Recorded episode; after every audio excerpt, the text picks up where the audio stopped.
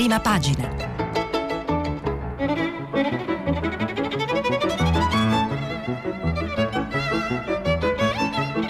Questa settimana i giornali sono letti e commentati da Carlo Fusi, direttore del quotidiano Il Dubbio. Per intervenire telefonate al numero verde 800 050 333, sms e whatsapp anche vocali al numero 335 5634 296. Buongiorno a tutti, buon sabato. Scusate, oggi è un sabato speciale perché è eh, l'anniversario, è il 25 aprile, 75 anni fa la liberazione dell'Italia e dell'Europa. È una data importantissima perché segna uno spartiacque nella storia recente del nostro pianeta, significa eh, la fine la definitiva fine del, di nazismo e fascismo sia in Europa che in Italia e beh insomma diciamo mica male, ecco, per dire quello che può valere questa data e il ricordo di ciò che accadde allora.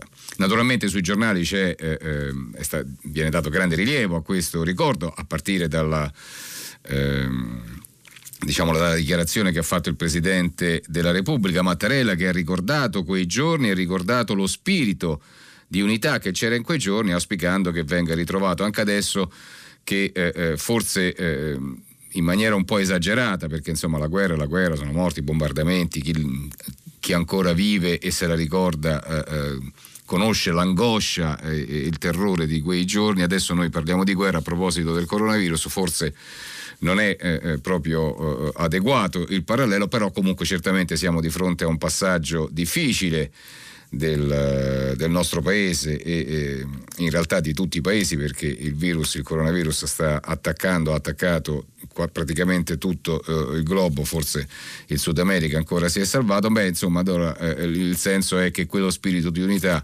che guidò gli italiani allora per la ricostruzione in qualche misura possa essere riproposto oggi, questo è l'augurio del Presidente della Repubblica. Veniamo uh, alla lettura dei giornali, e, oh, insomma ho scelto di aprire da Repubblica perché come sapete questo quotidiano ha cambiato uh, direzione, una volta si sarebbe detto ex abrupto, cioè all'improvviso ehm, con l'estromissione di Verdelli l'arrivo di Maurizio Molinari che oggi firma eh, un editoriale in prima pagina per, eh, diciamo così, per presentarsi e per spiegare quale sarà l'atteggiamento del giornale di Repubblica nei confronti dei prossimi passaggi politici e sociali.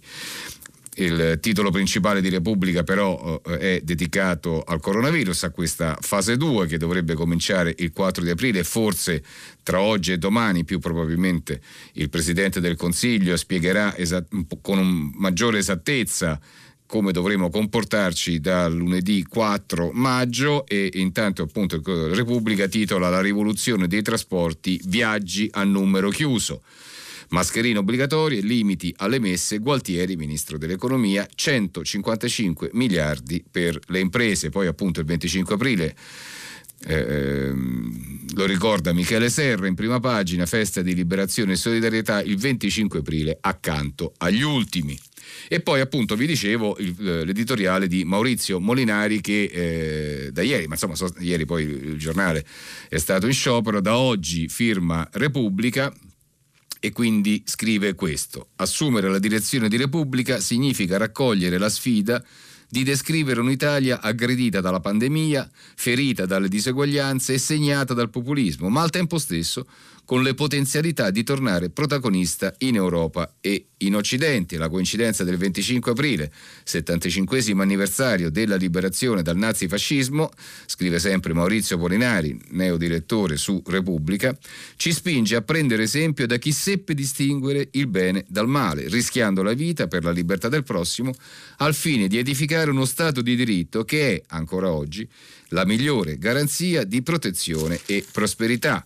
E ancora, dopo aver citato eh, Molinari, dopo aver citato Ralph Darendorf e Robert Kennedy, scrive tra l'altro la risposta alle diseguaglianze è nel proteggere chi sente di essere vittima e ciò significa ridisegnare i compiti dello Stato nazionale, destinando una parte strategica delle risorse pubbliche alle necessità fondamentali degli individui, a cominciare dalla riqualificazione professionale. Dunque la conclusione di Maurizio Molinari che firma il suo primo editoriale oggi su Repubblica per cogliere questo successo, appunto per eh, battere le, dis- le, diseguaglianze, le democrazie hanno bisogno di veder nascere dalle rovine della pandemia una nuova generazione di leader, capaci di interpretare la impellenza della ricostruzione ispirandosi a quanto disse Leonardo da Vinci cinque secoli fa sull'urgenza del fare, perché, virgolette, conoscere e desiderare non basta, bisogna realizzare e fare. Quindi questo è l'impegno che prende Maurizio Molinari eh, ehm, nel suo primo editoriale su Repubblica alla stessa pagina, pagina 29, dove c'era appunto eh, dopo oh, l'inizio in prima pagina la prosecuzione del fondo di Molinari, c'è anche un'analisi sulla situazione politica, il punto di Stefano Folli, l'equilibrio delle debolezze è il titolo. Di che cosa si tratta? Si rifà a quello che è successo nel Consiglio d'Europa giovedì scorso e questo filo insomma, diciamo, lega molti commenti, molte analisi su parecchi giornali, li vedremo con un po' più di attenzione. Intanto Stefano Folli su Repubblica scrive se fosse un romanzo giallo sarebbe mediocre perché privo di suspense. Se fosse una tesi di laurea il relatore avrebbe già perso il filo e lo studente sarebbe rimandato. Il racconto del vertice europeo e delle sue conseguenze pratiche appartiene a entrambi questi ambiti. Intanto è privo di tensione perché il governo Conte non cadrà su mode- sui modesti esiti del confronto telematico. Forse perché l'Italia ha ottenuto quel che voleva? Non esattamente, scrive Folli. Di certo c'è che ai primi di giugno dovrebbe essere attivo il trittico Mess Bay Sure. In definitiva si torna al fondo salva stati e alle controversie politiche che lo accompagnano. Questo è il punto appunto di, eh, di Folli. Quindi se da un lato c'è il MES che non è mai stato realmente in dubbio, dall'altro ci sono quasi soltanto generose promesse. Ne deriva che il Presidente del Consiglio non cadrà per mano del Movimento 5 Stelle, salvo un incidente di percorso, ma nemmeno potrà dire di essersi rafforzato con il risultato del summit. Si conferma invece un equilibrio affidato alle reciproche debolezze e al timore del salto nel buio. Questo è il quadro che disegna Stefano Folli, il quadro politico che disegna Stefano Folli su Repubblica. Dallo stesso giornale, prima di lasciarlo, vorrei segnalare una notizia che eh, mi sembra degna di attenzione a pagina 12 riguarda il coronavirus e riguarda diciamo, il contagio. Perché? Perché eh, eh secondo Michele Bocci su uh, Repubblica appunto c'è il sorpasso delle donne che sono adesso il 51% dei malati, come sapete all'inizio era sembrato che, e, questo comunque insomma, eh, è confermato dai, dai dati ancora eh, di adesso, è confermato che eh, ehm, la pandemia sta colpendo, il virus sta colpendo soprattutto gli uomini, però appunto adesso ci sono anche le donne che si ammalano e si ammalano in percentuale superiore ai maschi. Eh, secondo l'Istituto di eh, Sanità è stato ribaltato il trend iniziale, il 44% dei positivi è nelle eh, eh, residenze per anziani, il 25% in famiglia. E eh, secondo quello che scrive Bocci, se si guarda il sesso delle persone contagiate, la storia dell'epidemia di coronavirus si è ribaltata all'inizio di aprile. Prima i maschi erano i più colpiti, con i 59.000 casi, rappresentavano infatti il 54% dei positivi. In una ventina di giorni di questo mese Secondo l'Istituto Superiore di Sanità c'è stata una netta prevalenza di donne che ora sono il 51,4 delle persone colpite dall'inizio dell'epidemia e quindi c'è un'altra mutazione, per dirla così, nel virus adesso colpisce di più le donne. E poi lasciamo appunto Repubblica, veniamo al Corriere della Sera, anche qui il titolo principale, come ormai è, è diciamo prassi da due mesi a questa parte sui quotidiani riguarda il virus, il coronavirus. Ebbene, virus cadono i primi divieti, il governo approva il documento di economia e finanza, in arrivo una maxi manovra da 150 miliardi per ripartire. Eh, sarà possibile muoversi nelle regioni, scrive il Corriere della Sera, l'ipotesi di eliminare le autocertificazioni è in campo, lo vedremo se verrà confermata appunto dalle puntualizzazioni che farà il Presidente del Consiglio e il 18 riaprono i musei e le biblioteche. Questo è quello che scrive il Corriere della Sera, vi dicevo appunto dell'appello di Mattarella che in prima Repubblica non c'era, invece c'è in prima pagina sul Corriere della Sera per la firma di Marzio Breda che è uno storico quirinalista, il più accreditato e il più credibile. Ebbene, il titolo L'appello alla coesione di Mattarella, 25 aprile, il messaggio del Colle è un messaggio eh, perché, che ricorda che si tratta di una celebrazione, di una festa che esalta i valori di libertà, giustizia e coesione, coesione sociale. Questo è il senso del, dell'intervento del Presidente della Repubblica. Dalla prima pagina del Corriere della Sera altri titoli, il primo riguarda l'Europa, vi dicevo appunto c'è un filo comune che lega tutti i, i giornali su questo con analisi e valutazioni, il Corriere ospita un eh, fondo di Federico Fubini, l'Europa adesso c'è.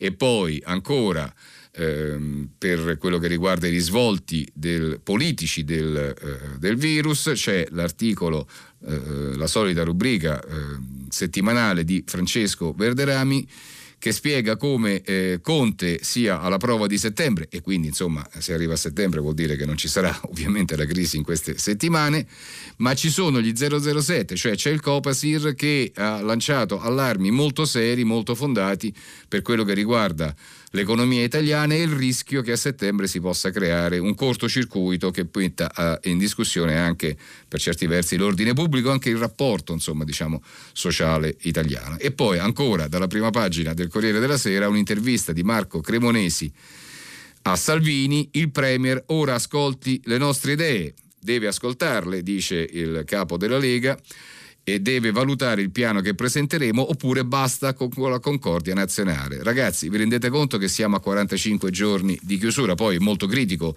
Salvini naturalmente sul MES, lo pagheremo con il sangue, sono soldi che all'Italia costeranno cari.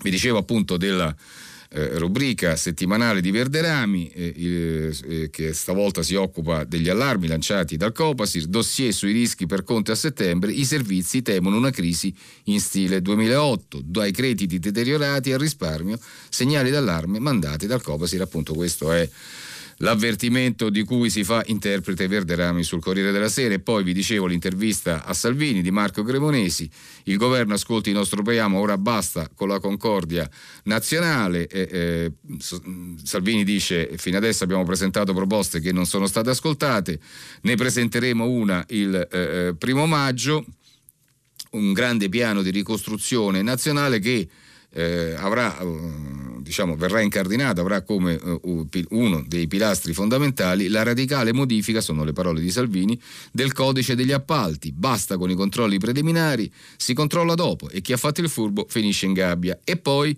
l'azzeramento delle cartelle esattoriali, che è un tema sul quale tante volte ha insistito Salvini sotto varie forme, ne sono in arrivo 8 milioni, dice togliamo questa zavorra e quindi si tratterebbe di un condono tombale, dice, chiede Marco Cremonesi.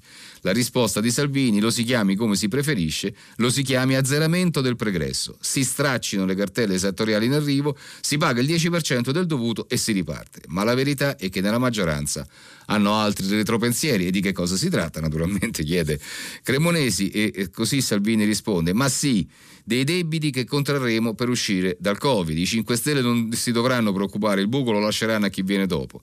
Ma questo non è uno scherzetto a Salvini, sarà uno scherzetto agli italiani.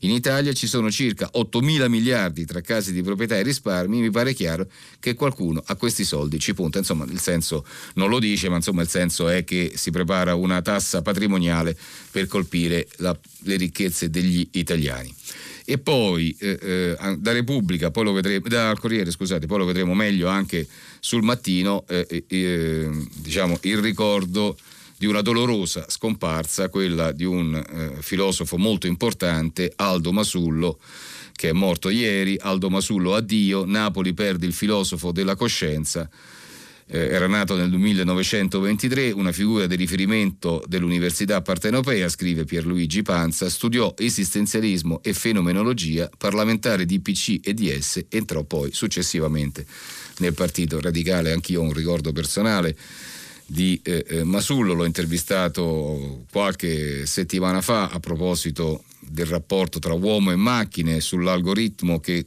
conosce tutto di noi mentre noi conosciamo poco di lui e lui in quell'intervista mi disse stiamoci attenti perché queste cose possono rischiare di portare a un conflitto come eh, eh, vengono usate dai militari e quindi possono portare alla guerra. Ebbene, che eh, Masullo riposi in pace. Lasciamo eh, il Corriere della Sera, veniamo alla stampa. Qui c'è un'intervista al mm, ministro degli esteri Di Maio che eh, apre il giornale. Di Maio apre sul MES si può trattare. Il governo prepara un piano da 150 miliardi, IVA immutate, ci sarà un riordino delle detrazioni, Standard Poor's non declassa l'Italia, ma il giudizio resta a due soli punti dal livello spazzatura.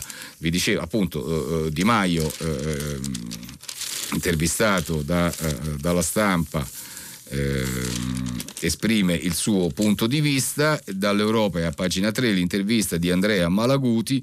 Dall'Europa soldi subito e in tempi certi e sul MES dobbiamo essere pragmatici. Quindi insomma eh, eh, c'è una sorta di eh, preparazione ad approvarlo. Colà è un grande manager, eh, eh, dice Di Maio a Malaguti della stampa, ma come per Draghi il suo nome viene usato per buttare giù Conte. Oggi è il 25 aprile, dobbiamo recuperare lo spirito dei nostri nonni per affrontare questa sorta di guerra. Lavorare in nero è reato, ma nessun padre può trovarsi nella condizione di non poter sfamare i figli. E questo è quello che scrive, cioè che dice Di Maio, il ministro degli esteri. Eh, ehm, nell'intervista alla stampa. Ovviamente la stampa che mette in prima pagina l'appello di Mattarella, il 25 aprile di Mattarella, come allora insieme possiamo farcela, però la stampa, come è successo per eh, Repubblica, ovviamente riporta in prima pagina l'editoriale del nuovo direttore Massimo Giannini che proprio da Repubblica è arrivato.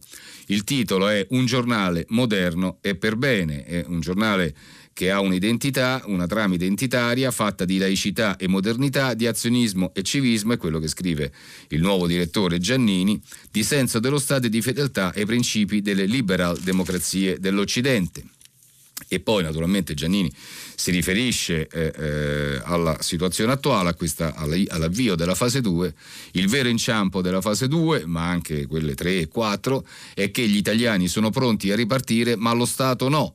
Il coronavirus è il pettine della storia, scrive Giannini nel suo editoriale di esordio da direttore della stampa, far venire, meno, far venire fuori tutti i nodi risolti del paese, questo è il pettine della storia. Il compito del buon giornalismo è descriverli, aiutando il lettore a comprenderli e sollecitando la politica ad affrontarli. È quello che faremo, questa è la promessa del nuovo direttore. Vi dicevo appunto, vi ho dato conto dell'intervista di eh, eh, Di Maio alla stampa e beh, sulla stampa c'è anche il buongiorno, il solito buongiorno di Mattia Feltri che peraltro è diventato anche lui in questo giro di direzione, è diventato direttore di Huffington Post e tanti auguri a, a Feltri. Ebbene, continua però a firmare la rubrica buongiorno sul, eh, sulla stampa e anche lui si occupa di 5 Stelle se però in una condizione e in un quadro completamente diverso. Infatti eh, eh Feltri comincia partendo dalla, eh, dal post che Beppe Grillo ha messo sul suo blog eh, che in una sera di bacillifera primavera scrive Feltri scopre l'incantamento per l'Europa e questo però non vuol dire niente. L'errore sarebbe adesso attaccare con la Geremiade del movimento e del suo sacerdote che cambiano idea perché il movimento e il sacerdote le idee non possono cambiarle non avendole. L'unica qui è la reclama al Premier, per il resto si buttano a capofitto nelle loro suggestioni, l'onestà, la rivoluzione bucolica, i miracoli della canapa. Della canapa. Grillo legge uno studio dell'Università di Tura secondo cui i merli aumentano lo strato dell'ozono e decide che la salvezza del mondo sono i merli, fino alla successiva monografia sulle proprietà antiossidanti dei calzini di cotone. E dopo un po' finisce che anche il fervido populista comincia a cercare un populismo meno bamboccino. Queste sono le valutazioni di Mattia Feltri nel suo, sua, nel suo buongiorno sulla stampa. Veniamo al Sole 24 Ore, c'è una intervista di due intere pagine al, che apre il giornale al, all'amministratore delegato di Banca Intesa, Carlo Messina, che si occupa di una questione che già ieri il Sole aveva eh, messo in risalto in prima pagina, cioè il debito pubblico, 43 mila euro per ogni italiano. E eh, insomma, io ieri dicevo, in realtà non c'è una strategia, eh, ormai da tempo, non c'è una strategia chiara di aggressione al debito credibile per poterlo azzerare, perché quella è la nostra vera palla al piede, quella che ci rende il debito che ci rende deboli e, poco credibili in Europa. Ebbene, appunto, Messina individua cinque mosse per tagliare il debito, questo è il titolo dell'intervista che ha dato a Fabio Tamburini sul Sole 24 Ore Serve un piano che preveda bond sociali e impieghi agevolati del trattamento di fine rapporto, del TFR, poi rientro dei capitali, sblocco degli investimenti e patrimonio pubblico da valorizzare. Queste sono le idee, le proposte di Messina che però insomma, diciamo, esprime anche preoccupazione per i prossimi mesi. Temiamo una forte accelerazione della crisi che nel giro di sei mesi porti a 10 milioni il numero di persone in grave difficoltà. 10 milioni sono tante se consideriamo che ogni famiglia può averne una, eh, eh, le famiglie sono fatte da tre persone, siamo a 30 milioni di persone, di famiglie che vivono una condizione di difficoltà. E poi ancora sempre dalla prima pagina del Sole 24 Ore, ok al documento di economia e finanza, il Consiglio dei Ministri ieri l'ha varato, in 12 anni più deficit per 411 miliardi, disoccupazione all'11,6%, questo è quello che prevede il governo. Nell'ipotesi di una nuova ondata di contagi, di contagi in autunno, c'è anche questo allarme, si verificherebbe un ulteriore calo del PIL di quasi il 3 punti del 2,8%, insomma uno scenario inquietante e preoccupante. Veniamo al messaggero, permessi e divieti, così si riparte, questo è il titolo principale del quotidiano romano, domani linee guida da parte del Presidente del Consiglio, il soggetto, lunedì il decreto, governo diviso, mascherine obbligatorie soltanto nei luoghi chiusi. Da metà maggio gli spostamenti tra regioni si potrà tornare intanto a far visita ad amici e familiari. Anche qui naturalmente il eh, messaggero ricorda il 25 aprile il messaggio di Mattarella. E poi però c'è, come eh, avevo, oh, vi avevo detto, c'è anche sul messaggero un'analisi di quello che è successo e delle conseguenze delle decisioni o non decisioni prese al Consiglio europeo di giovedì scorso, le esamina Romano Prodi che esprime un punto di vista, diciamo, positivo, mm, ottimista, l'incognita di tempi e cifre, ma il passo in avanti c'è, questa è la valutazione di Romano Prodi sul, sull'Europa, non che nella postmoderna conferenza del, del, Consiglio, perché è stata fatta a distanza naturalmente, visto il virus, scrive Prodi sul messaggero, si siano avuti radicali cambiamenti di rotta ma oggettivamente ci siamo trovati di fronte alla definitiva approvazione di misure positive già in precedenza discusse e soprattutto, e sempre Prodi che lo dice sul messaggero, si sono preparati passi in avanti che, se messi in atto, possono segnare l'inizio della ripresa del cammino di cooperazione europea. Quindi, insomma, diciamo risultati non così trascurabili. E di che cosa si tratta? L'inizio di un vero cambiamento di rotta, eh, osserva Prodi sul messaggero, sta nella decisione di costituire un nuovo fondo in aiuto della ripresa, il fondo per la ricostruzione appunto. Fondo che dovrà essere gestito non dal Consiglio, vota, del Consiglio europeo che vota all'unanimità, il Consiglio europeo è formato dai capi di Stato e di governo della Unione, ma dalla Commissione che invece vota a maggioranza, il che comporterà di conseguenza il raddoppio del suo bilancio pluriennale. A questo punto si aprono alcuni interrogativi sulla messa in atto di questa decisione. Il più importante di questi riguarda quanto di questo fondo per la ricostruzione sarà costituito da crediti e quanto da finanziamenti a fondo perduto, che è poi il vero nodo della discussione. Comunque, in, indipendentemente da come la si pensi, eh, scrive Prodi, una parte non minore sarà, di questo fondo sarà costituita da contributi a fondo perduto, creando in questo modo un elemento di grande novità. Naturalmente poi c'è anche il problema dei tempi, eh, perché questo fondo deve poi agire in tempi stretti, visto che la crisi già morde le carni dei, eh, eh, dei bilanci di tutti i paesi europei ma però se continua a funzionare la strategia comune felicemente iniziata fra Italia, Francia e Spagna, alla quale si sono aggiunti numerosi altri paesi, scrive eh, Prodi sul messaggero, ben difficilmente si potranno percorrere strade diverse rispetto a quelle tracciate eh, giovedì. Gli ostacoli tecnici e politici che debbono essere superati sono quindi ancora molti, è la conclusione di Prodi, ma gli eventi di questi giorni ci portano a pensare che questa crisi possa aprire finalmente le porte a un processo di collaborazione solidale, solidale fra i diversi paesi europei e beh, sarebbe, se fosse davvero così sarebbe davvero una svolta. Vi dicevo del, eh, eh del, 25 aprile, noi sul dubbio abbiamo provato a, a, a ehm, raccontarlo in maniera diciamo, eh, fuori da qualunque retorica, mm, cercando di capire cosa è rimasto. Infatti questo è il titolo del nostro giornale, del dubbio, a proposito del 25 aprile, cosa è rimasto e ce lo raccontano, ce lo spiegano tre interventi, uno di Giorgio Lamalfa che dice che eh, eh, ci spiega come possiamo salvarci dai nazionalismi, che sono nazionalismi di ritorno, che possono essere un vero veleno anche ai fini dell'Europa, mentre lo storico Salvatore Secchi dice che c'è un'altra libertà da riconquistare e poi Dino Cofrancesco, il filosofo Cofrancesco, spiega che il 2 e 25 aprile è una festa divisiva, la vera festa uh, della, uh, della Repubblica è il 2 giugno appunto perché lì davvero gli italiani con il voto sul referendum monarchia o repubblica si appropriarono del loro futuro, il 25 aprile invece furono liberati dagli americani. Io ho provato a scrivere qualcosa su questo, cioè sul eh, parallelo tra Repubblica di allora e Repubblica di oggi, tra, eh, in questi 75 anni.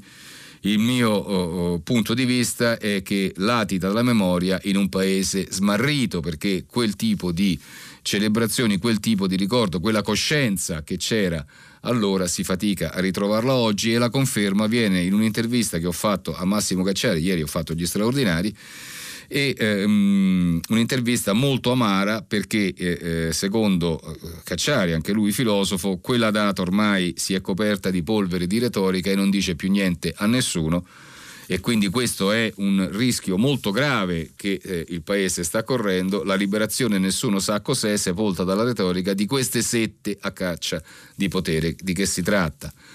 Si tratta che eh, anche le polemiche che, ci, che ogni volta, ogni anno avvolgono questa celebrazione sono in realtà strumentali, secondo Cacciari, nessun ragazzo ne sa nulla, è una contrapposizione venata di opportunismo in funzione della battaglia politica quotidiana, che da noi è sempre stata settaria, perché in Italia, come diceva Leopardi, non ci sono partiti o organismi politici, ci sono solo sette.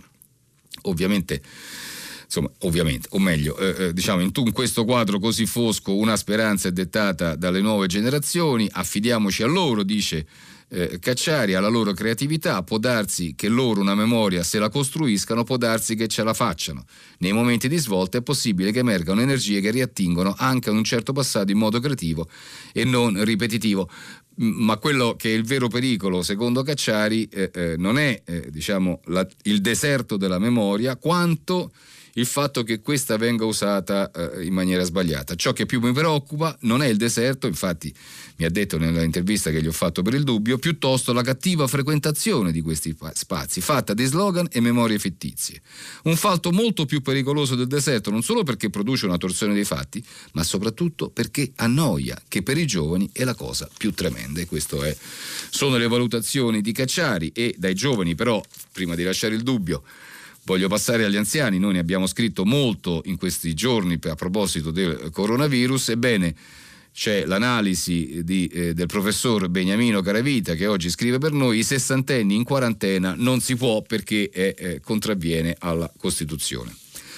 Avvenire, 25 aprile ha un titolo molto evocativo, Resistere, resistere, resistere, che eh, insomma diciamo ai molti, lo scrive anche il direttore Marco Tarquinio, farà ritornare a mente l'appello del giudice Borrelli, del procuratore di Milano, che all'epoca di Tangentopoli proprio questo disse. Dunque ci sono più guariti, secondo avvenire, meno morti e siamo pronti per la fase 2. Ora iniziativa dell'Organizzazione Mondiale della Sanità per un vaccino internazionale perché come sappiamo senza il vaccino non c'è speranza. Però vi dicevo appunto il direttore Marco Tarquinio, il direttore di Avvenire, scrive eh, eh, il suo editoriale in prima pagina, non vogliamo dimenticare, il titolo 75 anni dopo, gratitudine, unità e speranza quindi un messaggio molto diverso da quello che abbiamo letto di Cacciari sul dubbio. Sì, lo so, scrive Tarquinio, non pochi tra quanti hanno davanti la nostra prima pagina con il suo titolo gigante 25 aprile resistere, resistere, resistere, penseranno a Borrelli, non a Angelo, naturalmente, scrive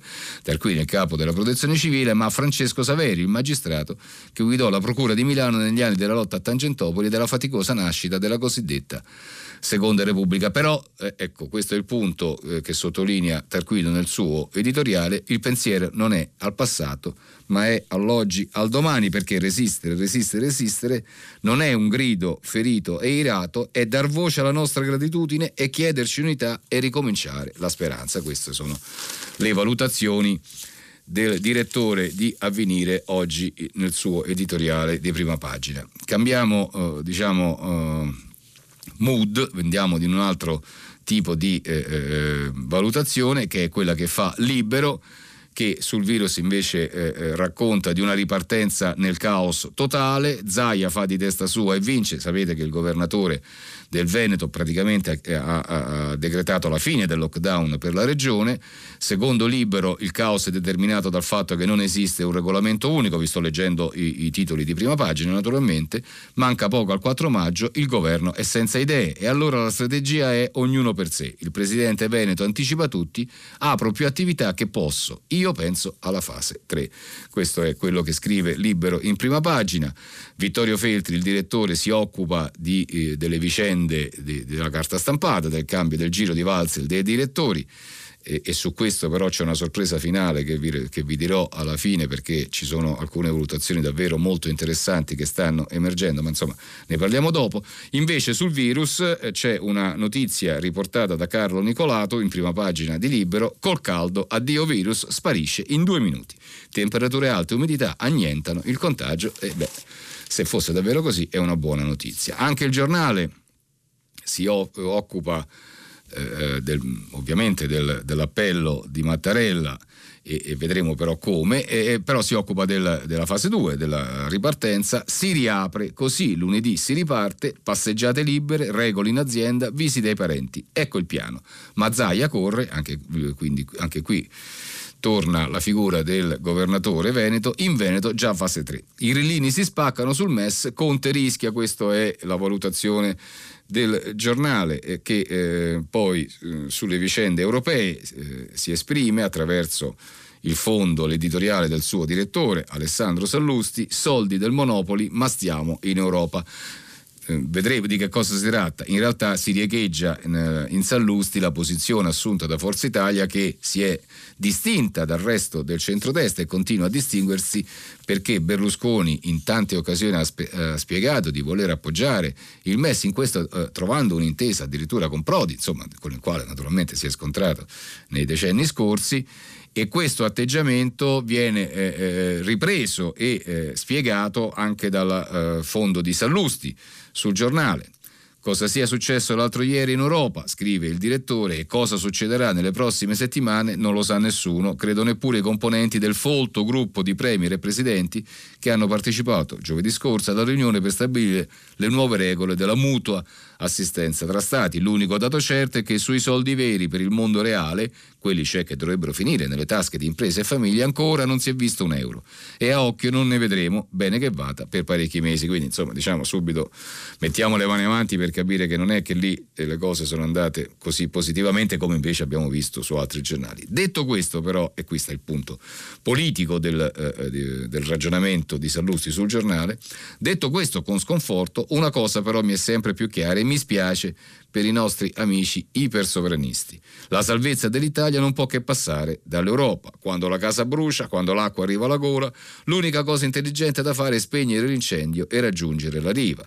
Morire sovranisti o anti-europeisti, inseguendo i falchi dei 5 Stelle e gli integralisti di Lega e Fratelli d'Italia, non ha nulla di eroico ed è sostanzialmente stupido.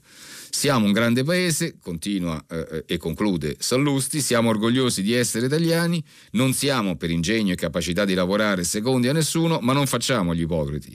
Non siamo una superpotenza autonoma che può provare a dettare le condizioni al mondo intero. Dopo l'ultima disastrosa guerra, il 25 aprile del 1945, ci rimettiamo in piedi aiutati dagli americani con il famoso Piero Marshall. Oggi, 25 aprile 2020, dobbiamo con dignità appoggiarci all'Europa.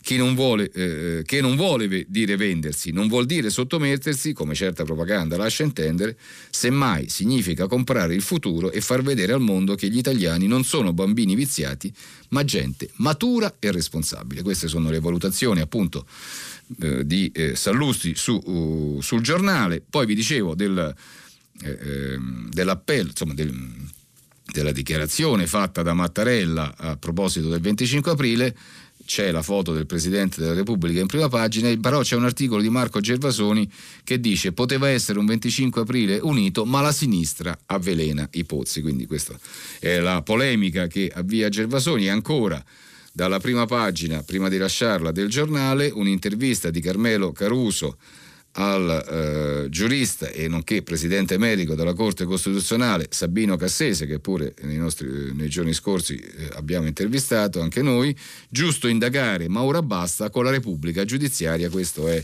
l'invito e l'appello di Sabino Cassese.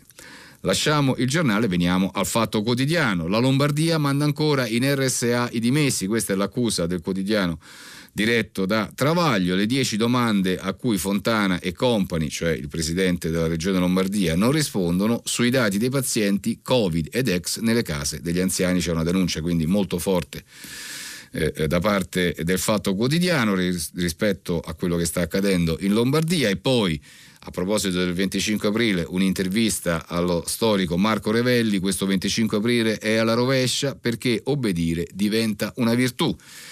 E però, diciamo, cose, eh, l'aspetto più uh, interessante, almeno a mio avviso, del fatto quotidiano di oggi è questo scambio di... Eh, ehm, scambio pubblico di eh, valutazioni tra il direttore attuale Marco Travaglio e il precedente direttore Antonio Padellaro.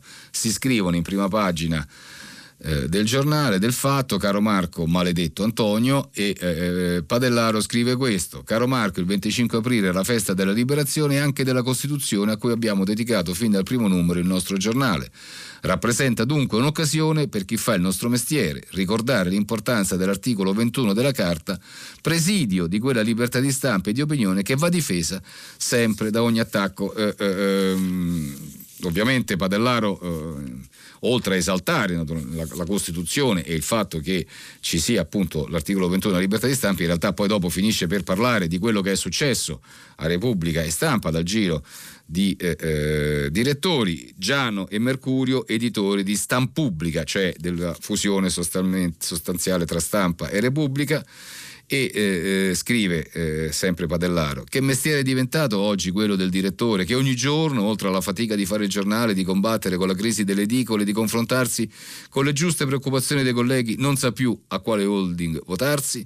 Lo chiedo a te con il leggero rimorso di chi cinque anni fa Orsono ti passò il testimone sapendo che saresti imbiancato precocemente ma anche con la serena consapevolezza che il nostro animato brigantino fatto quotidiano non sarà mai proprietà di alcune figure mitologiche con triplo domicilio fiscale e ogni riferimento ai proprietari del, eh, di Stampubblica è voluto. A questi eh, ragionamenti, come vi dicevo, risponde il direttore del quotidiano Marco Travaglio, maledetto Antonio, caro Trava- Antonio, ma dovrei dire maledetto Antonio, scrive appunto Travaglio, visto che questa condanna de- della direzione me l'ha inflitta tu cinque anni fa con tutte le pene accessorie, il tuo smarrimento e anche il mio, qualcuno che da palazzo, terrazzo, salotti, alloggio, partiti o banco, cantiere o aziende o multinazionali o paradisi fiscali ci dica cosa scrivere e cosa non scrivere non ci sarà mai, dice eh, Travaglio, saremo sempre liberi. E questo perché apparteniamo solo ai nostri lettori e ancora io sono sempre stato un solista, non ho mai pensato di fare il direttore, né ho mai brigato per farlo, ma riesco a farlo, da dilettante del ramo, soltanto grazie al fatto che il nostro editore siamo noi, i lettori se ricevessi ordini da ectoplasmatiche conurbazioni di dividenti, che sono quelle che denunciava Padellaro, non ce la farei proprio ad obbedire. Questo è quello che eh, eh, si scrivono Padellaro e Travaglio sul Fatto Quotidiano. Veniamo al mattino, meno divieti, così si riparte. Da metà maggio libertà di movimento, in Italia obbligo di mascherine c'è un fondo di Raffaele Cantone, i, processi, i paletti al processo telematico e sapete che è una questione che abbiamo affrontato abbiamo visto nei giorni scorsi e che ci sta molto a cuore a noi del dubbio e poi naturalmente il richiamo in prima pagina alla morte, alla scomparsa di Aldo Masullo, il grande filosofo morto a 97 anni, Masullo, maestro del pensiero che sapeva dialogare con tutti e il ricordo che eh, ne fa il mattino. Vi dicevo, e vengo al foglio, di una chicca, insomma, diciamo che eh, a proposito di giornali e eh, insomma, diciamo del, del, clima del 25 aprile, ecco una chicca perché c'è ehm, Salvatore Merlo che ha parlato con Carlo De Benedetti, ex proprietario di Repubblica, e De Benedetti, insomma, dice che lui eh, insomma, accarezza eh, il sogno di. Già è una notizia già, che già circolava nei giorni scorsi, però lo dice in maniera esplicita a, al foglio mi sembra importante. Beh, insomma, dice: Io la, lo potrei anche fare un altro giornale, un'altra Repubblica, sempre con Verdelli direttore, con dentro Scalfari, eccetera, perché quella che si sta creando, che si è determinata, non mi piace per niente, sono affermazioni importanti e quindi rifondare rep parla Carlo De Benedetti, sposta nel giornale a destra, ne va fatto uno nuovo con le firme storiche di Repubblica. Eh, eh, penso che John Elkan scrive, dice, anzi eh, Carlo De Benedetti a Salvatore Merlo, voglia modificare la natura di Repubblica, la portano più a destra. Credo che sia in animo uno snaturamento sostanziale del filone culturale che è stato all'origine del giornale fondato da Eugenio Scalfari, quella certa idea dell'Italia che Repubblica ha interpretato con grande dignità negli ultimi 45 anni. Per questo penso che ci siano buone ragioni culturali, politiche e persino un grande spazio editoriale per un nuovo quotidiano. Con Scalfari ed Ezio Mauro, Carlo Verdelli, direttore, anche perché, dice Carlo De Benedetti, oggi fare un giornale non costa nemmeno troppo. E beh, questa è una bella, eh, eh, diciamo, bella notizia per tutti noi che ci lavoriamo. E poi lasciamo eh, eh, le, le, i progetti, le prospettive di De Benedetti sul foglio, veniamo al riformista, l'articolo di, principale di Piero Sansonetti che ovviamente si occupa di giustizia, magistratura strangolata dal patto rosso-bruno per il potere, il patto rosso-bruno è l'accordo tra estrema sinistra e destra, un, insomma diciamo una cosa che ricorda in qualche misura il milazzismo siciliano uh, del dopoguerra e eh, Sansonetti scrive il capo della corrente di sinistra del CSM Giuseppe Cascini pochi giorni fa ha tonato contro i membri del CSM eh, Di Matteo, altro giudice, critica chi scarcera in base alla legge perché? Perché Di Matteo fa parte dell'alleanza rosso-bruna estrema destra e sinistra della quale fa parte anche Cascini. Questione di principio zero, l'obiettivo è il potere, le nomine, il controllo sulle procure, i posti che contano. Questo è quello che scrive Sansonetti su eh, direttore del riformista e poi c'è anche un commento di Fausto Bertinotti che replica alle cose che Fabrizio Cicchito sempre su questo giornale aveva scritto, rivoluzionari riformisti, il contrasto non c'è più, questa è la valutazione di Bertinotti. Veniamo alla verità, i grillini calano le braghe sia al MES, è quello che scrive il giornale diretto da Belpietro, bocciata la mozione che impegnava il Premier a non utilizzare il salvastati, nei 5 Stelle soltanto in 7 non tradiscono la posizione sempre sbandierata, furbata del PD, viola il patto per non affollare l'aula e impedisce che si mantengano le distanze di sicurezza. Con queste regole siamo condannati daremo sempre più soldi di quanti ne riceveremo. Questo è quello che scrive la verità e poi c'è il fondo di Belpietro, quella scatola vuota che Conte chiama vittoria, secondo Belpietro al Consiglio europeo non è successo niente di significativo. Il tempo, addio a 500.000 posti di lavoro, questa è la confessione del governo secondo Franco Bechis, il ministro dell'economia scrive nel DEF che la disoccupazione salirà dal 9,7 all'11,6 nel 2020, smentita così la promessa fatta da Giuseppe Conte, scrive sempre il direttore Bechis sul tempo, che disse nessuno perderà il lavoro. Gualtieri prova a fare il vago e a glissare sul ricorso al MES, ma non ci saranno alternative. Poi, corsa la fase 2, Plexigas già introvabile secondo il tempo, di sicuro c'è solo che serviranno barriere e l'oro trasparente va a ruba. Il manifesto, fase 25, quindi non 2 ma 25, ovviamente ricordo eh, all'anniversario della liberazione, nel 75, nel 75 della liberazione dal nazifascismo, per la prima volta niente cortei di piazza, solo manifestazioni online. Dopo le polemiche, Lampi, unica presenza fisica alle celebrazioni ufficiali, resistenza virale per un nuovo inizio anche sulla pia- piazzaforma del manifesto. E poi due articoli, il primo è quello di Luciana Castellina che si rifà alla resistenza, l'attualità di quell'assalto al cielo e il suo commento e poi l'articolo della direttrice Norma Raggeri che invece si occupa della stampa, gli agnelli editori molto impuri. E poi ancora dal manifesto invece un'analisi uh, uh, di William Schaffer, un inventivologo statunitense, nessuno pensi che sparirà in estate, quindi non la pensa come abbiamo visto prima. E poi infine c'è eh, eh Italia, prima di arrivare però a Italia Oggi vi volevo leggere qualche passo della, eh, eh, del fondo di Norma Rangeri sul eh, manifesto che appunto si occupa delle vicende di cui abbiamo parlato in questi giorni, il cambio di, eh, proprietà, di, scusate, di direzione prima Repubblica poi alla stampa e eh, secondo la Rangeri il nocciolo della questione è politica e non editoriale Dopo l'abbandono del Corriere della Sera, gli Agnelli si comprano Repubblica, un giornale nazionale, la stampa invece poco più che locale, su una, litica, su una linea politica diversa da quella rappresentata dalla storia di Repubblica e da quella che, nonostante le critiche spesso giuste, altrettanto spesso forzate a Conte, rappresentava Verdelli, il quale nel momento in cui inizia, si è iniziato a parlare di governo di emergenza nazionale o governo Draghi, non ha preso posizione lasciando questa ipotesi al retroscena dei notisti politici. Marcatamente capitalista, marcatamente atlantista, marcatamente filo australiano, Maurizio Molinari, che è appunto il nuovo direttore di Repubblica, Semper fidelis alla stampa, scrive eh, Larangeri, assommando il ruolo di direttore del giornale e di, di, direttore editoriale di tutto il gruppo Gedi, con un accentramento di potere assoluto, può interpretare questo cambio di linea e il cammino per la nuova Repubblica è dunque indicato e verrà tracciato lentamente, forse non con altri colpi d'accetta, ma la strada è quella. Quindi insomma, in sostanza la Ranceri dà ragione a Carlo De Benedetti che come abbiamo visto sul foglio diceva vogliono portare Repubblica a destra snaturandola e quindi insomma dicendo mh, bisogna trovare la maniera per contrastare questo disegno anche con un altro giornale, magari fondando un altro giornale e infine Italia Oggi, liquidità, corsa ai bilanci 2019, le imprese non possono chiedere finanziamenti se il bilancio dell'anno scorso non è stato chiuso o la dichiarazione dei redditi non è stata ancora preparata. Con questo chiudo la lettura dei giornali di oggi 25 aprile, festa delle liberazioni, ci sentiamo tra poco con il filo diretto con voi ascoltatori.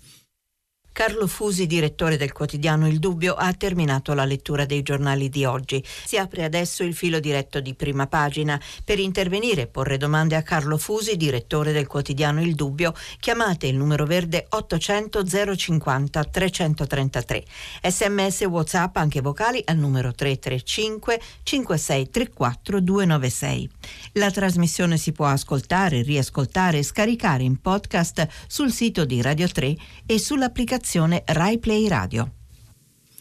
Bene, allora come eh, riprendiamo eh, diciamo, eh, il racconto della lettura dei giornali anche attraverso il eh, dialogo con gli ascoltatori, come avete sentito, però eh, eh, facciamo un riferimento al 25 aprile, il progetto di Radio 3 per il 75 anniversario della liberazione, quest'anno è stato intitolato Belle storie, donne e uomini della resistenza raccontiamo le storie di 40 tra donne e uomini che eh, nel biennio 43-45 scelsero di lottare in vario modo per la libertà del nostro paese.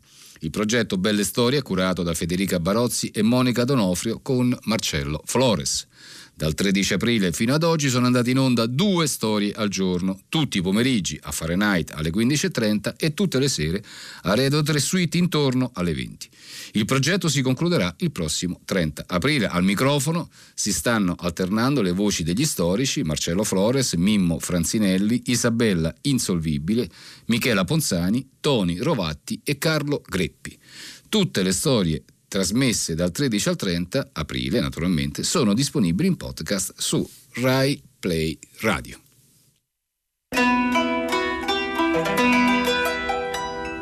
Antonio Giuriolo, 42 anni, 1944.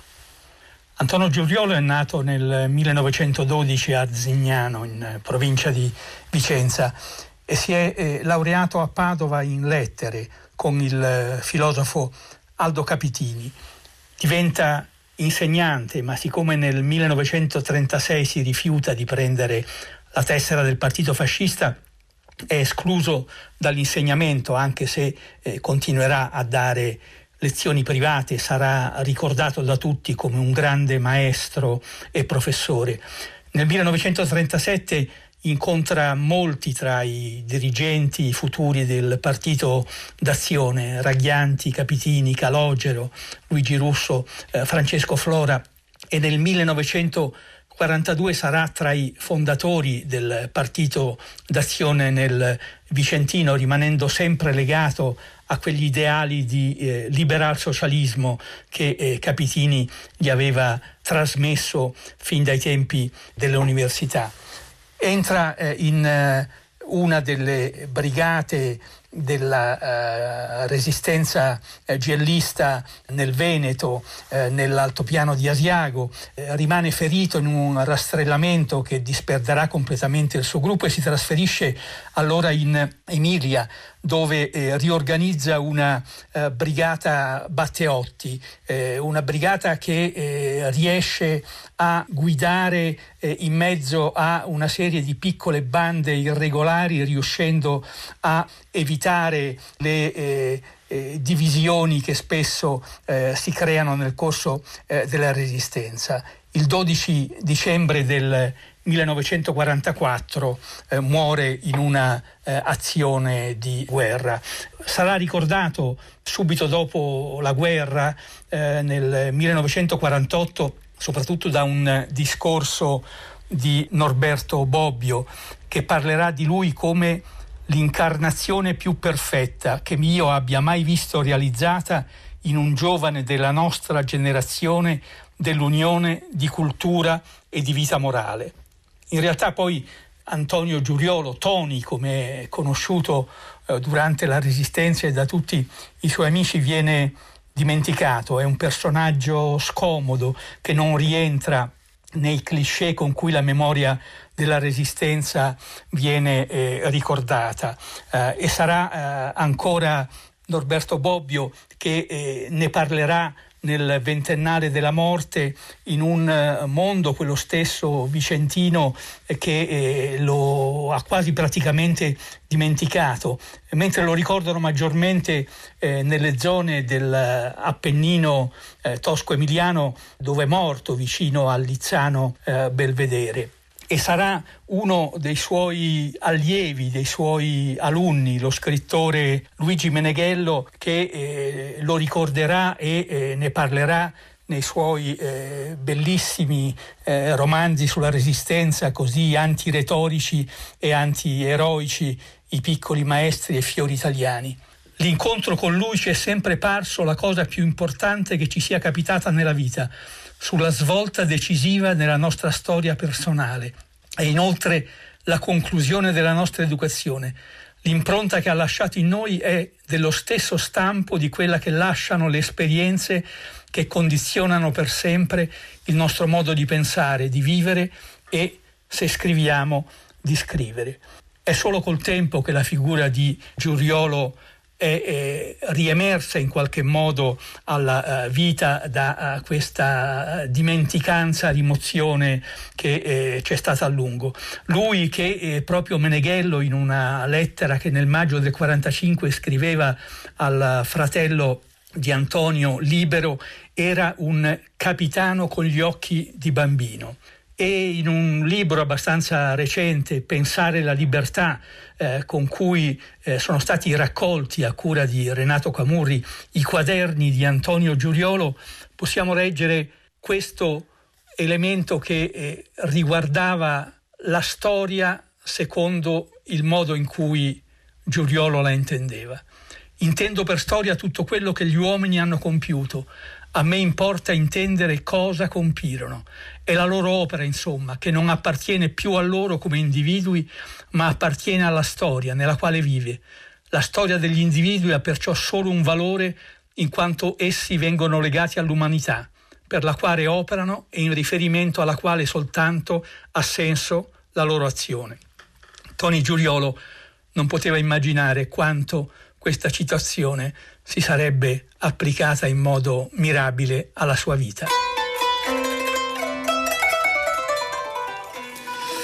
Capitano con gli occhi di bambino è un'immagine bellissima che abbiamo sentito e eh, ehm, l'unica cosa che si può dire è coltiviamo la storia, coltiviamo il ricordo, la memoria delle nostre radici perché la storia può anche non insegnare nulla, però è invece magistra vite, può spiegare cosa siamo e solo così possiamo, sapendo cosa siamo e da dove eh, eh, proveniamo come eh, filo de, del racconto della nazione, possiamo imparare a progettare il futuro. Eh, eh, adesso però diamo spazio alle telefonate, prima eh, leggo un paio dei messaggi, dei tanti messaggi che ci sono arrivati e in particolare per quel che riguarda il 25 aprile, c'è il signor Rob- Norberto Davarallo come Bobbio. In questo giorno solenne per la democrazia lo vogliamo fare un pubblico dibattito sulla libertà di stampa e pluralismo dell'informazione? Temo che ci resti solo la libertà di chiacchiera che non nuoccia ai consolidati interessi dei padroni dei giornali. E ancora il signor Giambi, pensiamo solo alla felicità di poter dopo il 25 aprile esprimere il proprio pensiero liberamente. Bene, le telefonate, pronto? Buongiorno, buongiorno a tutti, 25 aprile, a quanti ne apprezzano il significato ed anche a coloro che stentano a farlo. Grazie. Lei, Paolo, lei, è il signor? Scusi, ma... Paolo telefono da Reggio Emilia. Sì, bene, Io tra poco prendo la bicicletta ah. con la bandina dell'Ampi della mia sezione e raggiungo eh, Don Dario e, e Grassi, che sono il parroco di Rivalta e di rappresentante dell'Associazione Liberi Partigiani. In tre saremo al Cippo della Ghiarda dove commemoriamo la caduta di sei partigiani, di sei patrioti. E lì sarebbero stati presenti oggi decine e decine di ragazzi, decine e decine di studenti. Se non fosse intervenuto questo pandemonio, come sezione Ampi San Pellegrino, che siamo niente, che siamo poche centinaia di iscritti, avremmo fatto un lavoro importante che già avevamo programmato in tutte le scuole del territorio. Da anni lo stiamo facendo. E avremmo dunque coinvolto nel ragionamento sulla resistenza tanti, tanti giovani. Perché? parto da qui, perché non posso soffrire i teorici del tutto dimenticato, è tutto scordato, è tutto finito. Non è vero. Lei stamattina ne ha, ne ha, citato un illustre esemplare, lei lo ha intervistato, se avrà occasione di risentirlo mi faccia la personale cortesia. Parliamo del professor Cacciari naturalmente, sì, tanto per, per, spiegarlo, lui, per spiegarlo agli ascoltatori. Proprio. proprio lui, proprio lui. Allora gli dica di frequentare meno i salotti televisivi, di essere meno compiacente con un certo sistema pseudo-informativo, dico io, e girarsi di più le periferie per rendersi conto che non è finita la storia dello spirito resistenziale, non è proprio finita.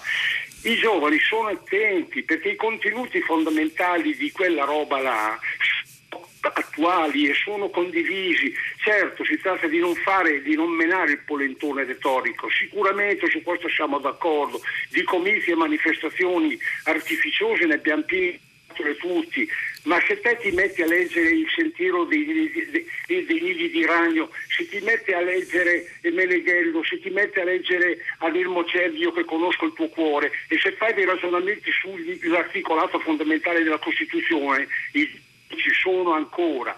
Io la ringrazio e mi consenta soprattutto quel tipo cinico e forse eccessivamente intelligente di esercitare un'espressione retorica ora e sempre resistenza. Grazie. Grazie a lei signor Paolo, raccolgo volentieri il suo, diciamo, il suo impeto e mi complimento per il fatto che va in bicicletta, che è un, ottima, un ottimo esercizio. Eh, eh, naturalmente eh, diciamo, le considerazioni di Cacciari erano considerazioni amare, non erano compiaciute, eh, eh, non è che lui, eh, almeno questo io ho capito intervistandolo, non è che lui fosse contento di quello che eh, si registra. Mm, l'intenzione era quella di sottolineare come eh, il nostro paese viva diciamo, in un eterno presente, in una dittatura del presente, non da oggi, ma particolarmente oggi che cancella appunto la memoria del passato tra cui anche il valore del eh, 25 aprile. E questo è una cosa che eh, non va fatta, non andrebbe fatta, e, e, però succede. E quindi diciamo, uh, uh, l'intervento di Cacciari, eh, non dai salotti televisivi, insomma, diciamo, eh, in un piccolo giornale come il nostro, però insomma, diciamo, uh, non così trascurabile, ecco, era quello di eh, casomai stimolare, a, a, a, anche se con considerazioni amare, a, stimolare a riprendere un po' in mano il filo della memoria, il filo del discorso, senza però Ecco, questo è il punto che mi sento davvero di condividere con lui e forse anche con lei, signor Paolo, senza però annoiare, senza però appunto con la retorica che spunta quella o con gli opportunismi o con le strumentalizzazioni, con la lettura della storia solo in un senso, solo in un altro, ecco, senza annoiare le giovani generazioni perché se facciamo così il futuro ce l'abbiamo dietro le spalle, non davanti. Grazie. Pronto? Sì, buongiorno, dottor Fusi. Buongiorno. Mi chiamo Antonio, telefono da Pisa. Sì, Antonio. Due dati biografici, uno mio personale e uno riferito a mio padre. Prego. Il mio personale, ho 77 anni, quindi sono nato nel 43, ottobre del 43. Mio padre allora era in Germania, prigioniero. Fra guerra e prigionia in Germania, mio padre ha fatto ben 5 anni. Quindi quel che dirò fra poco è in un qualche modo storia vissuta. Non so se mi spiego. Certo. Quel che voglio dire è che c'è un abuso della parola liberazione, una parola secondo me inventata dai vincitori e i vincitori per me non sono stati gli italiani. La retorica della resistenza, della resistenza è un po' è alquanto stiracchiata. I vincitori per me sono stati gli americani, la forza di fuoco degli americani, con la connivenza magari della mafia siciliana. Non per niente l'Italia è stata conquistata dagli americani a partire dal sud. Ora, liberazione è una retorica fasulla, in realtà è stata una conquista e lo vediamo da tanti, da tanti fenomeni. Basta guardare la programmazione televisiva delle, delle, delle reti RAI e delle reti private, una netta prevalenza della produzione statunitense. C'è da chiedersi come mai un altro piccolo segnale, il consumismo esasperato che ha portato al consumo del territorio, del pianeta Terra. Da che cosa nasce se non dal capitalismo americano? Ora, queste semplicissime domande che richiederebbero ore di dibattito, vogliamo cominciare a porcele con serenità e con giudizio? Grazie, grazie signor Antonio anche del suo ricordo personale della prigionia di suo padre. Beh, la sua è esattamente una delle manifestazioni di questa divisività che il 25 aprile comporta e eh, naturalmente ciascuno ha le sue idee, io penso che, eh, eh che sia giusto attaccare e eh, allontanare la retorica su, che, eh, eh, su questa data e anche sul fenomeno della resistenza non è giusto dimenticare l'apporto che c'è stato da parte della Resistenza. Eh, eh, le cito due cose. La prima è quella che oggi scrive sul mio giornale Dino Cofrancesco venendo incontro alle sue eh, valutazioni, il filosofo Cofrancesco che dice non dobbiamo celebrare il 25 aprile perché non è una giornata di vittoria, siamo stati liberati, come ha detto lei, dagli americani, quindi la vera data da celebrare laddove l'Italia si è ripresa in mano il suo destino è quella del 2 giugno perché lì nella scelta tra monarchia e repubblica nel referendum gli italiani costruirono il loro futuro e questa è una valutazione che forse viene incontro alle sue, eh, eh, ehm, alle sue idee.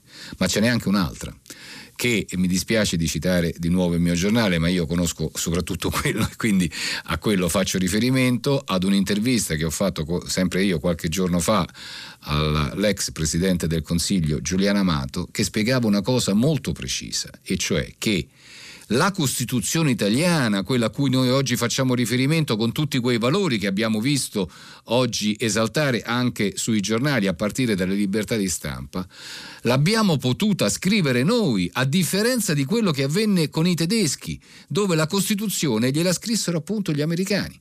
Bene, noi l'abbiamo potuta scrivere da noi, interpretando la nostra storia, valorizzando quelli che erano i nostri ideali e mettendo, piantando i paletti per le libertà riconquistate allora e che ancora valgono oggi, lo abbiamo potuto fare perché c'è stata la resistenza, perché abbiamo potuto dimostrare come paese di essere in grado di ribellarci a quello che eh, è stato il gioco fascista. Certo è stato un fenomeno limitato, certo eh, eh magari ci sono state, come dicevo prima, strumentalizzazioni e opportunismi, però se non ci fosse stata la resistenza non avremmo la Costituzione che abbiamo oggi, quindi forse sarebbe il caso di andarsi, come dicevo prima, a rileggere un po' di storia per capire cosa c'è successo. Bene, altra telefonata, pronto? Salve, sono Francesco da Palermo. Buongiorno, Buongiorno. signor Francesco. Buongiorno. complimenti sempre per la trasmissione, bellissima, eh, la seguo sempre. È una cosa. Volevo parlare delle. Eh, Signor Francesco, queste... c'è, c'è, il sole a Palermo, sì, ci può dare. Oh, oh bene, allora, oh, finalmente. Splendida, ecco, non si può andare al mare, però. Eh, vabbè, eh, aspettiamo, aspettiamo qualche giorno, qualche settimana, poi magari chissà ci si va in fila indiana per, con i numeretti. Eh, ma non si sa ancora come. Perché appunto di questo volevo parlare. Prego, prego. Queste famose task force che, lo, che il governo diciamo, ha schierato in campo contro diciamo, il Covid-19 mm-hmm. e che hanno partorito dopo, diciamo, sotto diciamo, l'egida di questo grandissimo esperto che è il dottor Colao insomma, che proviene da Vodafone, non capisco quale, quale possa essere la sua esperienza, e che ha diciamo, poi partorito questo grande elefante, ha partorito questo topolino di quattro pagine, di cui Conte ovviamente si è un po' lamentato, dice ma come, noi vi paghiamo così tanto e poi voi partorite quattro pagine dove dite fra l'altro insomma delle cose un po' discutibili, tipo non far uscire di casa i sessantenni.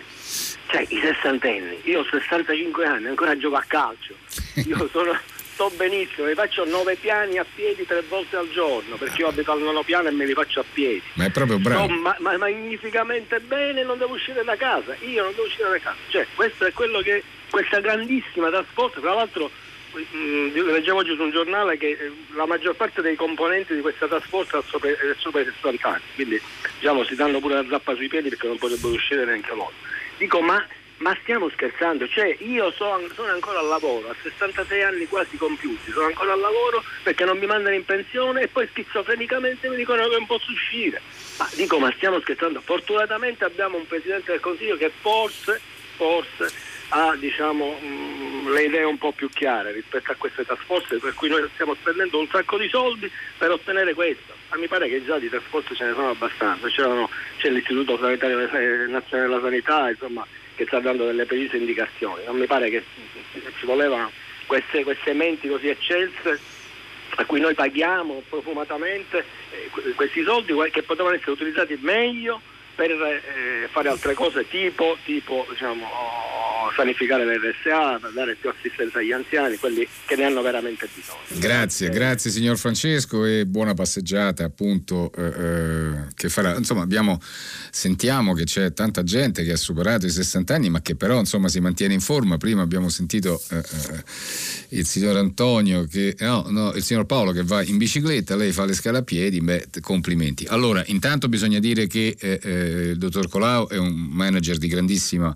levatura e quindi i suoi consigli, i suoi eh, eh, approfondimenti possono risultare utili. Vedremo poi eh, eh, perché insomma per adesso ci, eh, lavoriamo su indiscrezioni dei giornali, vedremo poi esattamente che cosa ha suggerito al Presidente del Consiglio, speriamo che Conte lo faccia proprio in queste ore, sappiamo anzi che Conte lo farà in queste ore, quindi questo è positivo. Poi non c'è nessun pagamento eh, eh, la task force lavora gratis, non, non, vengono retribuiti, gli, pagato, gli, vengono pagate le spese di trasporto, questo è, è, è, ovvio laddove si verificano, però insomma diciamo da questo punto di vista bisogna mettere le mani a posto. Allora, il valore delle task force, eh, forse ne abbiamo fatte un po' troppe, forse insomma ci sono tante troppe commissioni che si eh, eh accavallano nella, eh, in, questo, in, questa fase che, che peraltro è una fase comunque molto complicata perché nessuno nessuno sa bene come eh, abbiamo imparato molto sul coronavirus, ma tantissime cose non, sa- non le sappiamo, nessuno sa bene, dicevo, come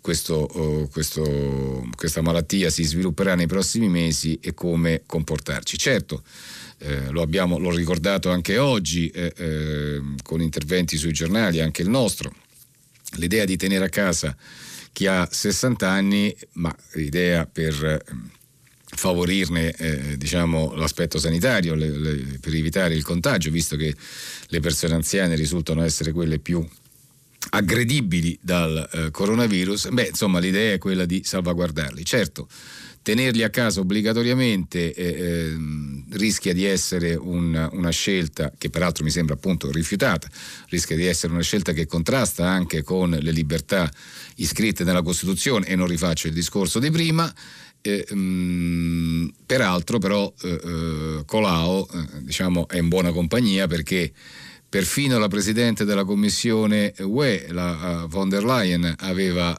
detto è meglio se gli anziani restano a casa fino a Natale. Quindi insomma diciamo che c'è, mm, un atteggiamento e per questo abbiamo dato molto spazio alla questione anziani sul nostro giornale e su, anche su altri, insomma la questione anziani è una questione piuttosto complicata. Tenere a casa chi ha più di 60 anni mi sembra una scelta eh, che, insomma, impraticabile e vedo che eh, l'orientamento è quella di, di rigettarla. Grazie. Pronto? Eh, pronto, buongiorno, mi chiamo Maurizio, sì. mi chiamo da Venezia. Sì, prego. E io ho sempre avuto un pochino di tendenza all'antifascismo, alla resistenza, ecco. però adesso um, mi sembra di sentire un pochettino troppe nostalgie, troppe ipocrisie. Io quello che vedo ora come eroe della resistenza non posso dimenticare Falcone dalla Chiesa, le mogli, le scorte, Borsellino e tutti questi grandi eroi che si sono sacrificati per una lotta che continua e che sembra che in Europa abbiano imparato a parlare, a cantare Bella Ciao, ma la vera lotta, la vera resistenza è contro questo nuovo fascismo che è, ha una piccola caratteristica, intanto non ne parla nessuno, non c'è per Salvini, non c'è per, non c'è per nessuno, la mafia non esiste, però il nostro paese non ha più diritti costituzionali, noi saremo a pagare la tangente e non sarà il fascismo, sarà molto peggio. Quindi la resistenza continua, senza tornare a raccontarci di eroi di, di 50 anni fa, 60 anni fa. Gli eroi sono qui, poco tempo fa, che io li onoro per aver, essersi sacrificati per noi. E sono ancora che operano. E noi, l'Europa, dovrà imparare questo messaggio quanto prima. La ringrazio. Grazie a lei, signor Maurizio. Naturalmente nessuno intende sottovalutare, negare la lotta alla mafia, né tantomeno i personaggi che lei ha citato che eh, eh contro la mafia hanno combattuto anche eh, perdendo la loro vita. Eh, la lotta alla mafia eh, eh, bisogna continuare a farla tenendo conto di come sia cambiata la mafia nel corso degli anni, di come eh, non abbia più la coppola, ma magari, come si dice, il colletto bianco, com- di come operi sui mercati finanziari, di come si sia introdotta nei gangli che regolano la vita sociale insieme ad altre eh, diciamo, strutture criminali come l'Andrangheta, che è tra le prime al mondo, quel tipo di contrasto. Eh, lascerei da parte i, i, i, riferimenti al fascismo, ma quel tipo di contrasto va perseguito fino in fondo senza sconti, senza indulgenze, senza tentennamenti, senza incertezze. E tuttavia dobbiamo capire come le cose sono cambiate usando in, anche nei confronti di questa piaga che purtroppo da tanto tempo eh, eh affligge il nostro Paese, usando gli strumenti che la Costituzione ci mette a disposizione, sapendo che la differenza tra lo Stato di diritto e quello barbarico non è nella, eh, nello, ster, nello, sterminare i nemici, ma nel riuscire a eh, prosciugare le, e tagliare le radici nelle quali queste malapiante crescono. Penso che questo sforzo fatto da magistrati, da avvocati, da giornalisti, da tutte le persone comuni che lottano contro le prepotenze e le sopraffazioni, questo sforzo sia ancora in corso e per quello che eh, è giusto lo Stato e tutti noi dobbiamo contribuire a, a crescerlo. Grazie. Pronto? Buongiorno, Alessandro da Cagliari. Benissimo, signor Alessandro. Buongiorno. Io ieri ho sentito la notizia a Rai Leonardo dopo il telegiornale che si occupa di scienza che l'Italia ha fatto uno studio sul particolati PM10, le famose polveri sottili e dice e si dice, poi ci sono altre agenzie di stampa, eccetera, che si è visto che il virus viaggia, come tutti gli altri virus, assieme al particolato, queste polveri sottili. Quindi il rapporto tra lo smog e questo virus e la diffusione di questo virus si è visto molto bene in questo caso. Perché queste cose non vengono in prima pagina? Cioè perché non si fa capire che l'inquinamento è fonte di morte e con il virus, qualunque virus, è veicolato perché queste cose ti entrano dentro il sangue, essendo polveri sottili ti attraversano l'alveolo passando direttamente dentro il corpo, cioè non c'è più il filtro della mucosa, tu te lo respiri su una cosa troppo piccola per essere fermata nostro, dai nostri peli, dal nostro muco, eccetera, eccetera, e quindi si, si capisce dov'è che è stata concentrata tutta questa diffusione di questo virus, no? A Brescia, Milano, Bergamo, sono tra le zone più inquinate del mondo, come lo è Wang. Prima di questa cosa a Singapore c'erano sempre manifestazioni contro l'inquinamento, eccetera, è stato fatto tacere tutto quanto con questa cosa dei virus.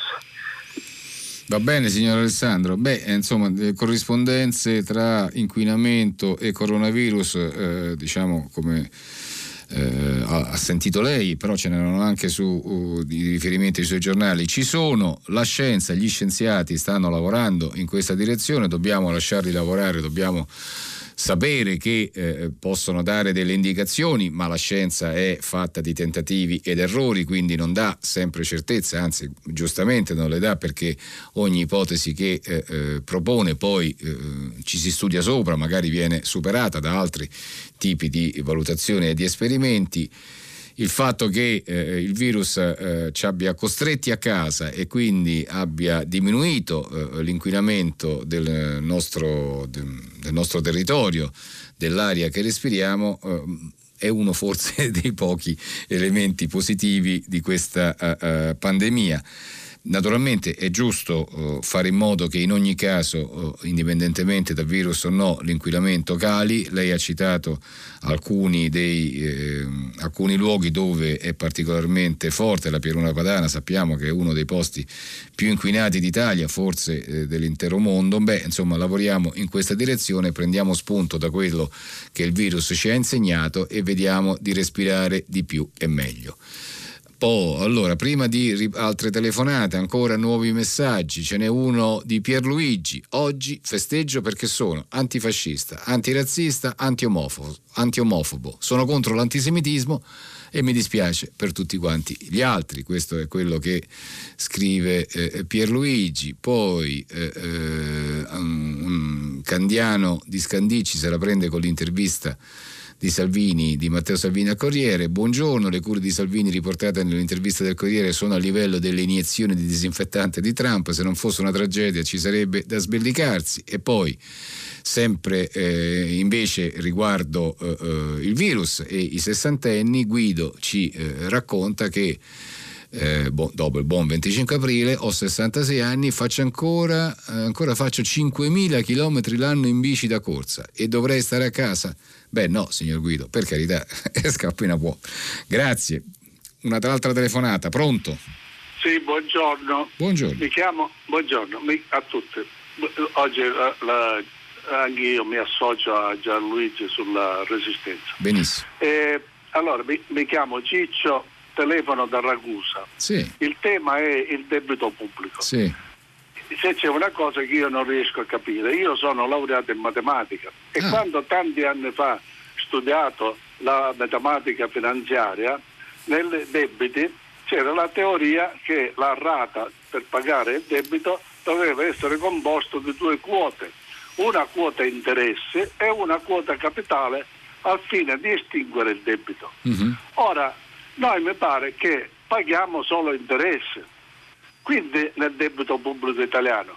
Quindi significa che diventa perpetuo, con un paradosso che, che, che, a questo punto non si sa quando ammonta questo pagamento, perché è perpetuo. Ecco, come se ne esce fuori? Che ci vuole un altro 25 aprile per, uscire, per liberarci da questa situazione? Grazie. io non capisco. Grazie signor Ciccio. Beh, però lei non, non, è vero che non lo capisce, perché è esattamente così. C'è il debito e ci sono gli interessi. Noi ogni anno paghiamo 50, 60, 70 miliardi di euro di interessi perché per poter finanziare questo nostro debito siamo costretti a indebitarci ogni volta di più, a emettere buoni del tesoro eh, che ovviamente devono essere remunerati, hanno un loro inter- titoli pubblici, insomma buoni del tesoro o, o altro, e, e, naturalmente dobbiamo pagare gli interessi. Cosa si deve fare? Bisogna pagare gli interessi e poi aggredire il debito pubblico.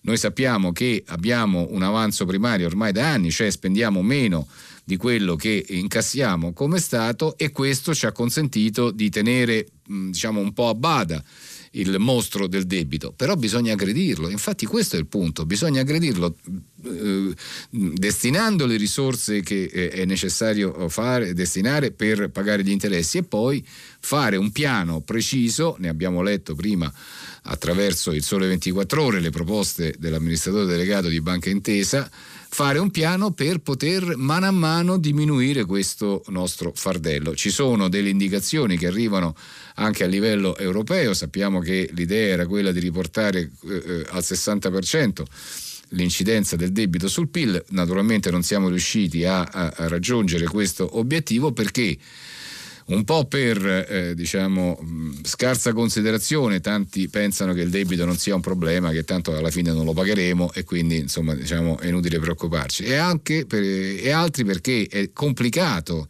si tratta di fare dei sacrifici, si tratta di destinare delle somme in una direzione piuttosto che un'altra, si tratta di far pagare le tasse, di evitare l'evasione, di debellare l'evasione e di attaccare la corruzione, che insieme sono quasi 200 miliardi ogni anno che vanno via. Ecco, allora tutta questa roba roba qua è molto complicata, i calcoli matematici ci possono aiutare e tuttavia ci vuole lo sforzo di chi governa, di chi, eh, di chi fa la maggioranza, di chi fa l'opposizione, di tutti noi cittadini per poi implementare questo tipo di misure. Bisogna pensarci prima di tutto e purtroppo ci pensano in pochi al debito.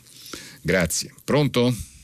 Buongiorno. Buongiorno. Mi oh. chiamo Paola e telefono da San Benedetto Val di Sambro. Finalmente una signora, prego signora Paola. Io volevo ricordare Marzabotto. Mm.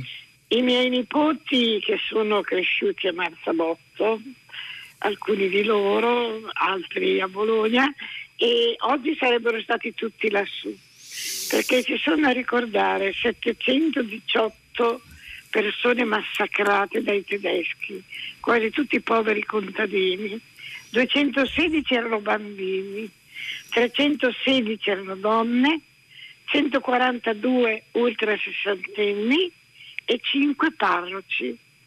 Io lo scorso anno mettevo fuori la mia bandiera e sotto sentivo dire che questa giornata era retorica, perché sotto c'è il bar, quindi io sento tutte le chiacchiere stupide e intelligenti.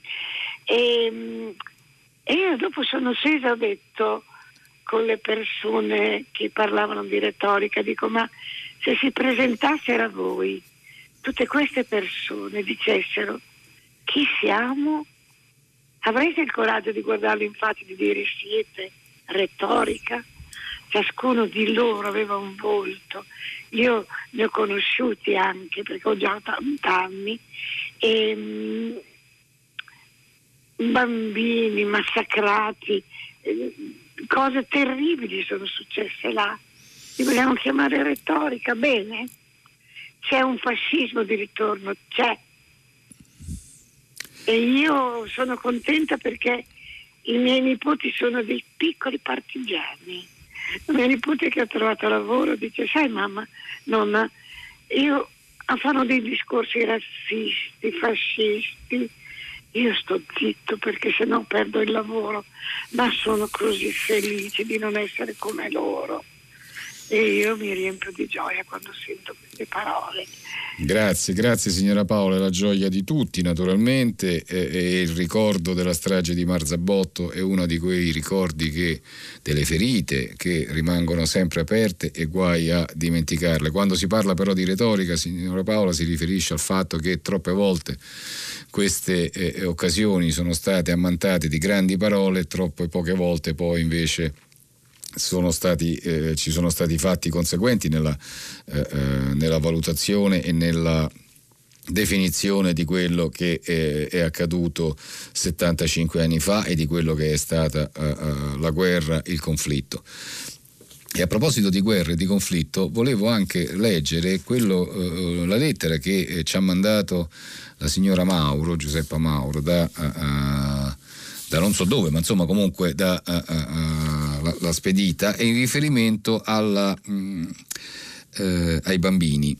Eh, nei giorni scorsi, durante questa settimana, io ho dato conto di un articolo che aveva scritto Giordano Bruno Guerri che diceva, beh, ma insomma... Eh, eh È triste per i diciottenni mm, eh, celebrare il loro compleanno che è diciamo, il compleanno, tra virgolette, anche per loro della liberazione, liberazione dalla fase adolescenziale, ingresso nella fase adulta, quindi nella, con le libertà e responsabilità che questo comporta.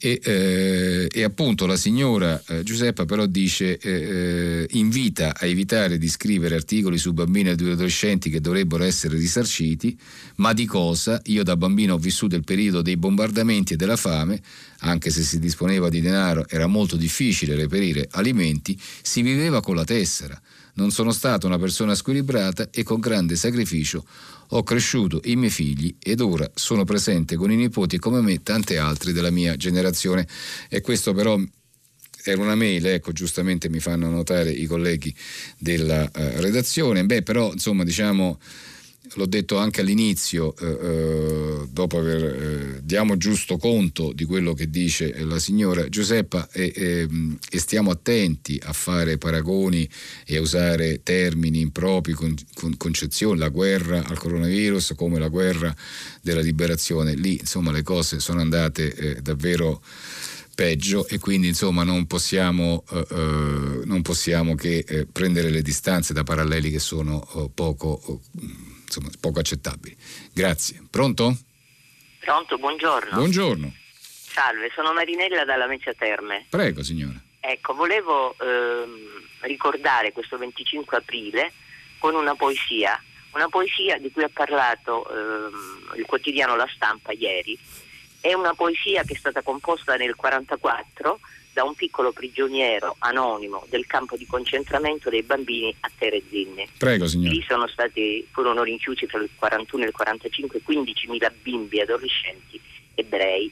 E perché questi versi? Perché fatte le dovute differenze tra la Shoah e questa libertà sospesa che viviamo adesso, raccontano entrambi il sentimento. Ce li dice signora questi verbi perché purtroppo dobbiamo sì. poi se no chiudere la trasmissione. Una sera di sole, in una sera di sole, sotto l'azzurro cielo, sotto le gemme fiorite di un robusto castagno me ne sto seduto nella polvere del cantiere.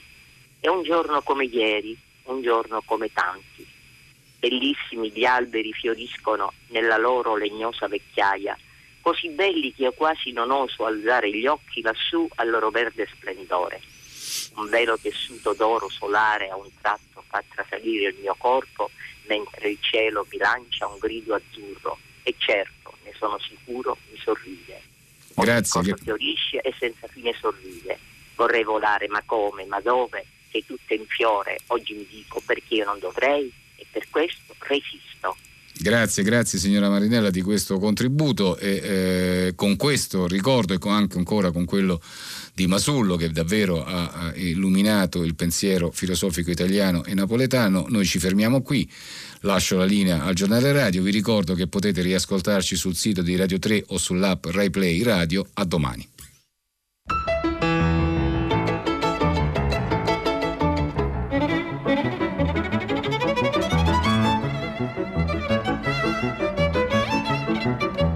Carlo Fusi, direttore del quotidiano Il Dubbio, ha letto e commentato i giornali di oggi. Prima pagina è un programma a cura di Cristiana Castellotti, in redazione Maria Chiara Beranec, Natascia Cerqueti, Manuel De Lucia, Cettina Flaccavento. Posta elettronica, prima pagina chiocciolarai.it. La trasmissione si può ascoltare, riascoltare e scaricare in podcast sul sito di Radio 3 e sull'applicazione Rai Play Radio.